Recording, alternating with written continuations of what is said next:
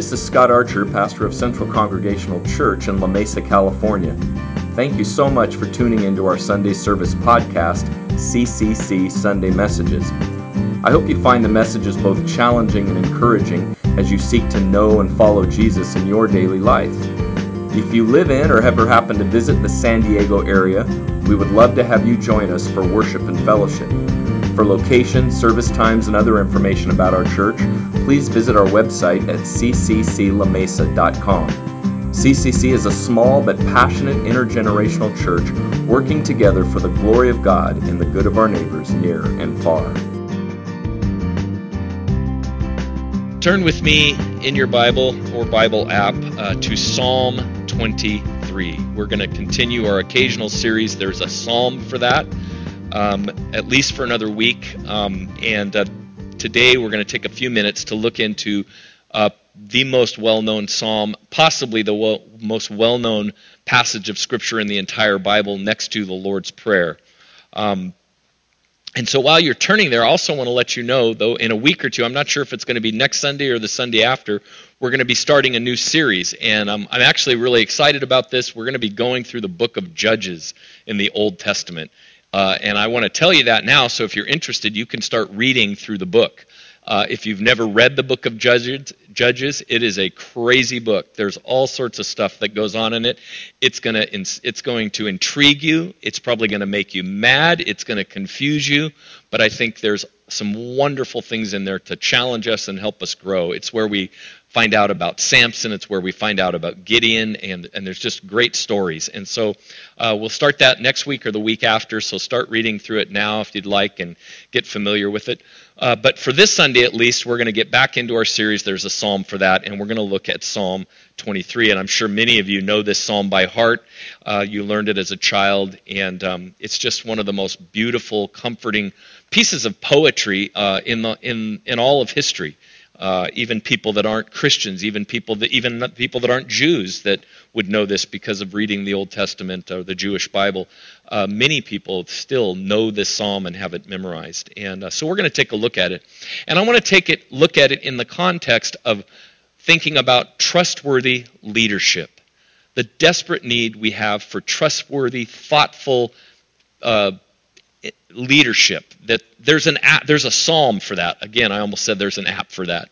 Uh, where do we find trustworthy leadership? Where do we find leadership that we can truly count on that is leadership that's based in integrity? Um, well there's a psalm for that and again there's actually several psalms for that but there's none better than psalm 23 that help us and obviously those of us which is most of us that are that would consider ourselves christians followers of jesus um, we would uh, we would we would say amen to that right away. That we would recognize that God is the one that we are looking to for leadership in our life uh, through His Son Jesus and by His Holy Spirit resident within us. But again, the psalmist David puts it down in a prayer, a song, a psalm, and in a in poetic form that is so beautiful and yet so powerful. So we're going to just walk through it uh, verse by verse here, and um, and I want to just encourage you to just uh, maybe write some things down. I didn't provide any notes, but you might want to scribble some things down. And you might want to just take and use this psalm as a place of devotion and meditation through the week. Um, I've told you many times that one of my practices on a daily basis, I have a I have a time of quiet and devotion every morning while I'm having my cup of coffee, um, and I read various portions of Scripture and other things. But one of the things I do is I read a psalm, and I read the same psalm uh, every day the whole week, and I read it out of different translations, a different translation every day, and I just meditate on it and I use it to guide my prayers. And so I would encourage you uh, to do that for yourself, and specifically uh, in as a follow up to today's message, maybe just to spend the week meditating on Psalm 23. And so, you know, we we are in a place, and I, I am sure you would agree with me, we, where we are desperate uh, in our country and in our world for for trustworthy leadership.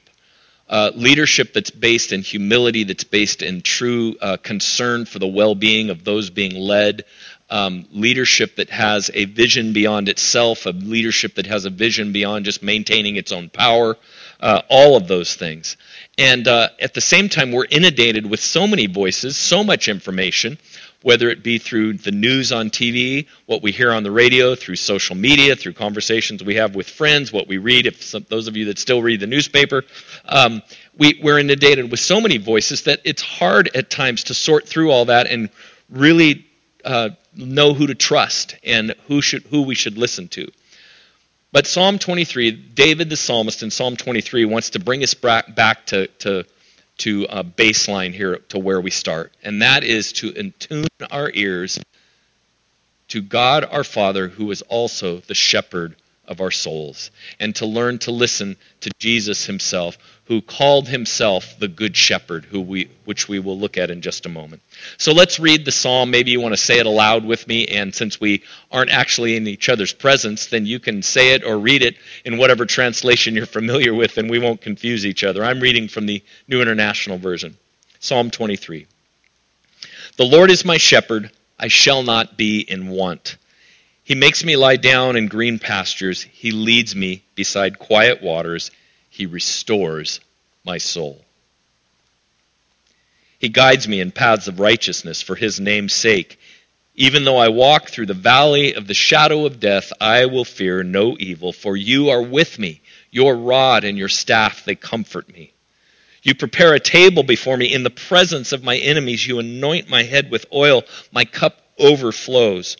Surely goodness and love will follow me all the days of my life, and I will dwell in the house of the Lord forever. What a beautiful psalm. I'm almost hesitant to even preach this psalm because it's so beautiful, it's so powerful. We could gain so much just by sitting quietly by ourselves and praying it out and listening to the Holy Spirit. But um, no such luck. I am going to take I'm going to take the chance and I'm going to walk us through it verse by verse. So this psalm famously begins The Lord is my shepherd. The Lord is my shepherd. And God, uh, in multiple places in the book of Isaiah, in the book of Ezekiel, and then Jesus himself in the New Testament, uh, identifies himself in his relationship to us as a shepherd of the sheep. Um, and the thing about sheep uh, that we know uh, is that sheep need to be led. And I guess from what I've heard, sheep are pretty dumb animals. They're not really uh, the, the sharpest tool in the shed, as they say, when it comes to animals. Um, and I don't think God's re- reference to us as sheep means that we're dumb. Uh, because we know that's not true. We know that we are created in, in the image of God and we've been given gifts and talents and purpose in Him. So the idea that He's a shepherd and that we're the sheep doesn't mean that we're dumb and that we don't have a, a will and, and a vision for our lives. But what it does imply, when he says, The Lord is my shepherd, what it does imply is that we still are people that need to be led. Um, and this is King David writing this psalm. Uh, the man that was chosen by God and anointed by God to be the king of Israel and, and achieved the golden years, uh, the golden days of the kingdom of Israel. And even David recognized that he desperately needed leadership in his life. He needed guidance in his life, and he looked primarily to the Lord, and he is the one that says, The Lord is my shepherd. Um, and I want to just spend a moment here because I think it's so important in this time when we're so desperate for good leadership. Uh, and there's so much self serving leadership. There's so much uh, leadership that is manipulative it's so important that we remind ourselves that God is our Father, and yet He is also pictures Himself or refers to Himself as our shepherd, and Jesus specifically calls Himself our shepherd. And a shepherd is one that guides the sheep faithfully and lovingly and carefully uh, to the places where they need to go. Listen to what Isaiah um, says in his prophecy. Uh, he speaking for God, he's taking to task the uh, the bad shepherds, the, the religious leaders that aren't doing a good job. And he says, See, this is verse 10 of Isaiah 40. He says, See, the Lord, the sovereign Lord comes with power, and his arm rules for him. See, his reward is with him, and his recompense accompanies him. Verse 11, He, speaking of God, tends his flock like a shepherd. He gathers his the lambs in his arms and he carries them close to his heart. He gently leads those who have young. So when we think of leadership in our world, I think we tend to think of CEOs and presidents and kings, and, and there's a need for that kind of leadership. But when we think of God as our shepherd, when we think of Jesus as our shepherd, and we read this kind of passage, we realize that there's a gentleness, there's a kindness, there's an intimacy in the idea of a shepherd as a leader and a guide. And that's how God is, and that's how he wants us to know him. If we jump over to the book of Ezekiel, um, and again, Ezekiel, God, on behalf of God, is taking the unjust, uh, unshepherd-like leadership of the Jews, uh, Jewish nation to task. Um, and so finally, in verse 11 of chapter 34, Ezekiel speaking for God says, For this is what the sovereign Lord says I myself will search for my sheep and look after them. As a shepherd looks after his scattered flock when he is with them. So I will look after my sheep. I will rescue them from all the places where they were scattered on a day of clouds and darkness. I will bring them out from the nations and gather them from the countries, and I will bring them into their own land. And it goes on. God is a shepherd who loves us, who looks out for us, who, who cares for us when we can't care for ourselves, who goes and finds us when we're lost. We know Jesus talked about that he would be the one that would leave the 90 and 9 and go find the lost sheep. And then jumping to the New Testament in John chapter 10, where Jesus famously refers to himself as the Good Shepherd. He says at verse 11 of chapter 10, I am the Good Shepherd. The Good Shepherd lays down his life for his, the sheep. The hired hand is not the shepherd who owns the sheep. So when he sees the wolf coming, he abandons, abandons the sheep and runs away. Then the wolf attacks the flock and scatters it. The man runs away because he is a hired hand and cares nothing for the sheep. Think about that in the context of so much of the leadership we see today, whether it's in the church or outside the church, local government, national, worldwide, whatever. Verse 14, Jesus is speaking, I am the good shepherd. I know my sheep, and my sheep know me, just as the Father knows me, and I know the Father, and I lay down my life for the sheep.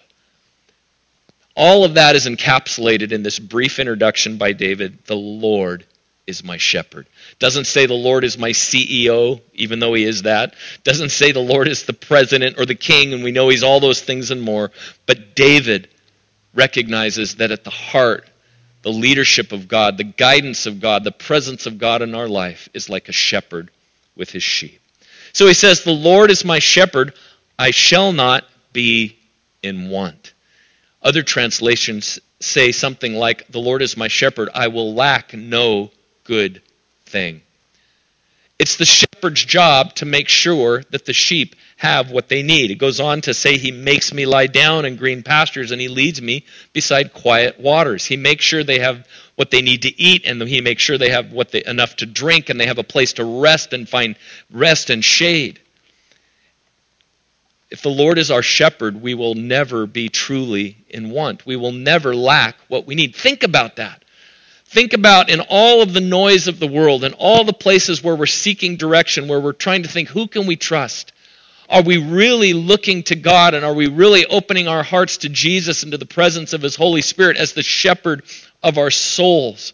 Recognizing that the very God of the universe, the God that spoke the worlds into being and that breathed the breath of life into our into uh, Adam and Eve or into Adam and created uh, you know created the human race, God is going that that God who today holds the whole universe together by his word is the one who has revealed himself not just as our God out there somewhere, but as the shepherd of our soul. And if God is on our side, as it says elsewhere in the scripture, who can be against us?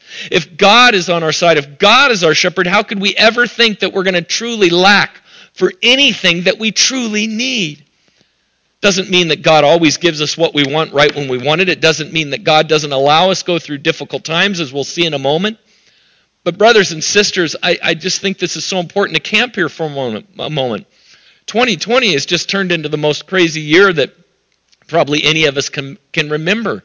Uh, you know, virus, the virus, and and and riots, and now the fire tornado, and the plague, and and fires, uh, forest fire. I mean, there's this, and hurricanes. There's so so much going on, and so much division within our country. And it might be easy for us to be so to get overwhelmed with fear and worry or despair.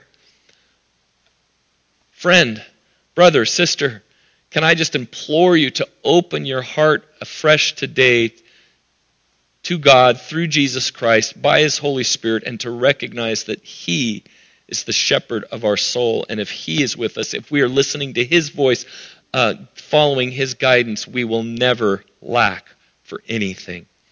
He is the one, as it goes on, that makes us lie down in green pastures. Uh, he leads us by beside quiet waters, and that phrase, that verse, verse two, ends with the familiar phrase, "He restores my soul," or as it says in the King James, "He restoreth my soul." The Hebrew, a better translation of the Hebrew, that word soul is nephesh, which actually is the better word. Nephesh is the word that's used for life and breath. And so really when we think about this, when we learn to when we when we come out of the hustle and bustle and we shut our our ears off to other voices and we listen and follow the leading of God as our shepherd, not only does he lead us beside quiet um, green pastures and quiet waters, but he gives us our life back. He helps us catch our very breath. Think about that. Think about those times in your life when you get so overwhelmed, when you just feel so lost. And those times, I'm sure we've all been there, where we've gotten so uptight where it's even hard to breathe.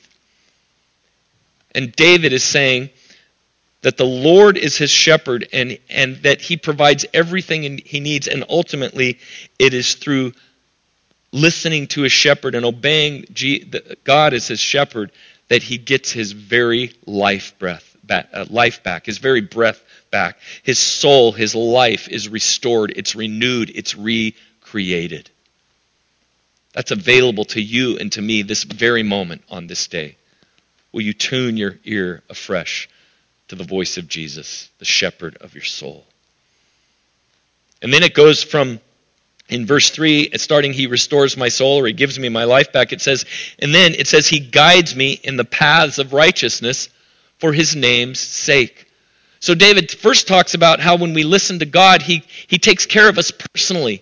He makes he takes care of us emotionally mentally spiritually. He helps us get the rest and the calm and the he helps us center right? To use sort of a modern psychological word or, or spiritual word whatever you, want, you want to look at it and then once we've sort of grounded ourselves in where in God and, and found our rest, found our sustenance in Him, then from that place He leads us out into His purposes in the world. He guides me in the paths of righteousness. Today, it's living today is so confusing. Again, there's so many who should I vote for? Where should, should I stand up, sit down, speak, not speak? How do I navigate uh, the world before me today? We have a shepherd of our soul that doesn't just want to care for us, but he wants to lead us out into the world, lead us into the paths of righteousness or justice, it could just as easily say. To work, as we say here in our church, for his glory and the good of our neighbors. But we don't do that from our own perspective, from our listening to our own uh, ideas, but we do that by finding our center, finding our peace, finding our sustenance in the Lord, and then allowing him to lead us out into the world where he where we can be most useful to him and to our neighbors. And we do it for his name's sake for his glory so that people will be more apt to look to him than to us. Matthew chapter 5 verse 14 jesus says let your light so shine among men that they might see your good deeds and thus glorify your father in heaven. That's the effect of our life when we're truly following the shepherd of our soul he quiets us, He provides for us, and then He leads us out into paths of righteousness. He shows us the way to go for His name's sake. Verse 4 And then, even though I walk through the valley of the shadow of death, I will fear no evil. That phrase in the Hebrew, the valley of the shadow of death, uh, it, it's hard to translate in English, but it, it sort of gives the idea of a, just a darkness that is, you know, you've been in those places, maybe in a cave or somewhere where it's so dark you can't even see your hand in front of your face, or that sense not, of not just physical darkness, but even a darkness that has a spiritual aspect that you can feel it within you. And David knows what he's talking about. David went through many dark, dark times. And he says, Even though I walk through the valley of the shadow of death, even though I walk through the darkest place, I will fear no evil. And he says, For your rod and your staff comfort me. Now he says he will fear no evil because he can take his fear and he can look to the shepherd of his soul. He can remind himself that he's not alone. In another psalm, I can't remember where uh, where it is right now, but he's, the psalmist says, "If I make my bed, if I make, you know, if I go to the highest heavens, you are there, and if I make my bed in the depths of Sheol, in the place of the dead, even there I cannot escape your presence." Brothers and sisters, are you going through a hard time right now, mentally, emotionally, maybe financially, maybe physically, maybe relationally? Maybe there's all sorts of things going on. Do you feel fear, anxiety welling up within you? Can I just implore you, beseech you, uh, get into the Psalms, get into the Word, use them as a place to help you open your heart up to Jesus, to the presence of His Holy Spirit, and allow Him to reveal Himself to you uh, as the shepherd of your soul in the midst of the darkest things you might be walking through. We can get to that place. This doesn't mean we're never afraid. This isn't Pollyanna. Things happen in life that are very scary, but we can find our feet again and we can come to a place where we can say with the psalmist, even in that deep, dark place, I'm going to tune my ear to the shepherd and I'm going to recognize that he's with me and I'm going to overcome my fears, not because I'm so brave, but because God's so good. And we are going to let him guide us, his rod, his staff. That talks about guidance and correction. We're going to know that they're, they're a help to us. They're going to guide us through the valley of the shadow of death. What is that, a country song or whatever it says when you're walking through hell? Don't, you know, keep on walk, keep on walk. When you're going through hell, keep on walking. And what the enemy wants us to do, he wants to overwhelm us with our fears. And when we get in that dark, scary place, the shadow of death, what he wants us to do is just sit down and have a pity party. He wants us to become a victim. And the psalmist wants, the psalmist is saying, I'm not a victim. I might go through a dark, scary place, but I'm going to keep walking and I'm going to keep tuning my ear to the voice of God, to the presence of the Holy Spirit. And with his help, I'm going to get through it. And I'm not going to just survive, I'm going to thrive. Because then the next verse says, as we know, verse 5, that you prepare a table before me in the presence of my enemies. It's not just, hey, hang in there because when you get on the other side, there's some really good things. No, the shepherd of our soul, he comes and he meets us and he provides for our needs and, and, and, uh, gives us help and hope in the very presence when we're surrounded by our enemies. And in that act, it's sort of a, he's sort of mocking the enemies that are growling around us and think they've got us cornered. And look at what it says. He doesn't just give us what we need. He's not just saying, oh, here's a sip of water so you survive. It says, you anoint my head with oil. And the language there in the Hebrew is like, like he's taking you to a spa day I don't know how many of you like spa days or have ever been those places, but you know, they lotions and stuff that smell so good and they feel so good and make your skin. It, there's a luxuriousness to the language here in the Hebrew. God isn't just helping him survive this time, but he's coming and he's lavishing his love on him. He's lavishing his provision. He says, You anoint my head with oil and my cup. You know, can I just have another little sip? No, my cup overflows. My cup overflows in the presence of my enemies. That's just so powerful. It's so beautiful.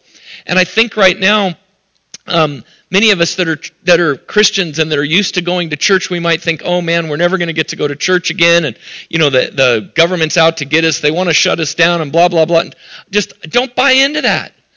Don't buy into that, and don't get in a mindset where we just got to survive this. God is with us right now, and He wants to pour His blessings on us abundantly to meet our needs, to, to encourage us, to, to uh, help us find rest, and uh, give us enough so where it's overflowing and we be a source of help and hope and joy and love to those around us, even as we feel surrounded uh, by our enemies and feel and feel like we're in the shadow of death itself. That is the kind of shepherd that we have. That he sticks with us he even lays down his life with us. He is right there with us in the hardest times, and he provides for us. He more than provides for us. And then finally in verse 6, the psalmist King David wraps it up and he says, Surely, in light of all of this, surely goodness and love will follow me all the days of my life. The idea here in the language, the original language, is that, that um, goodness and love are like pursuing him. As he attunes his ear uh, to the shepherd of his soul, it's like, like God is always just th- finding ways to bless him and to provide for him. It says, Surely goodness and love will follow me all the days of my life, and I will dwell in the house of the le- forever, Lord forever, or for the length of my days. I will always be with the Lord. I will always be in his presence. And we know David, this was the most important thing in his whole life. It was the greatest joy of his life. Um, flip over to Psalm chapter 27 um, and uh, listen to what he says. Uh, he says, starting at verse 1, Psalm of David, Psalm 27 The Lord is my light and my salvation. Whom shall I fear? The Lord is the stronghold of my life. Um, of whom shall I be afraid? Similar language as Psalm 23.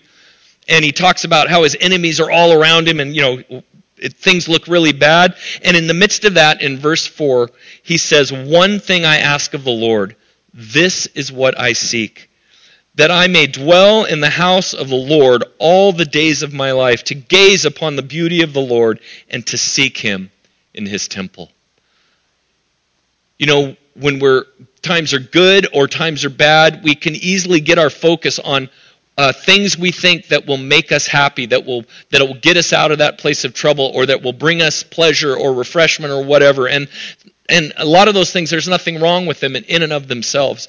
But David knew as he listened to the shepherd of his soul, not only did he want to be led, but he knew that being in the presence of God, being in the presence of the shepherd of his soul, was the place of greatest joy, the place of greatest peace. Psalm 84, which is actually the psalm I'm in this week in my own devotion, uh, has something similar to say about this. Um, he says at the beginning, uh, this is a this is a song of the sons of Korah. So this is another psalmist saying similar things. He says in verse 1 of Psalm 84, How lovely is your dwelling place, O Lord Almighty. My soul yearns, even faints for the courts of the Lord. My heart and my flesh cry out for the living God.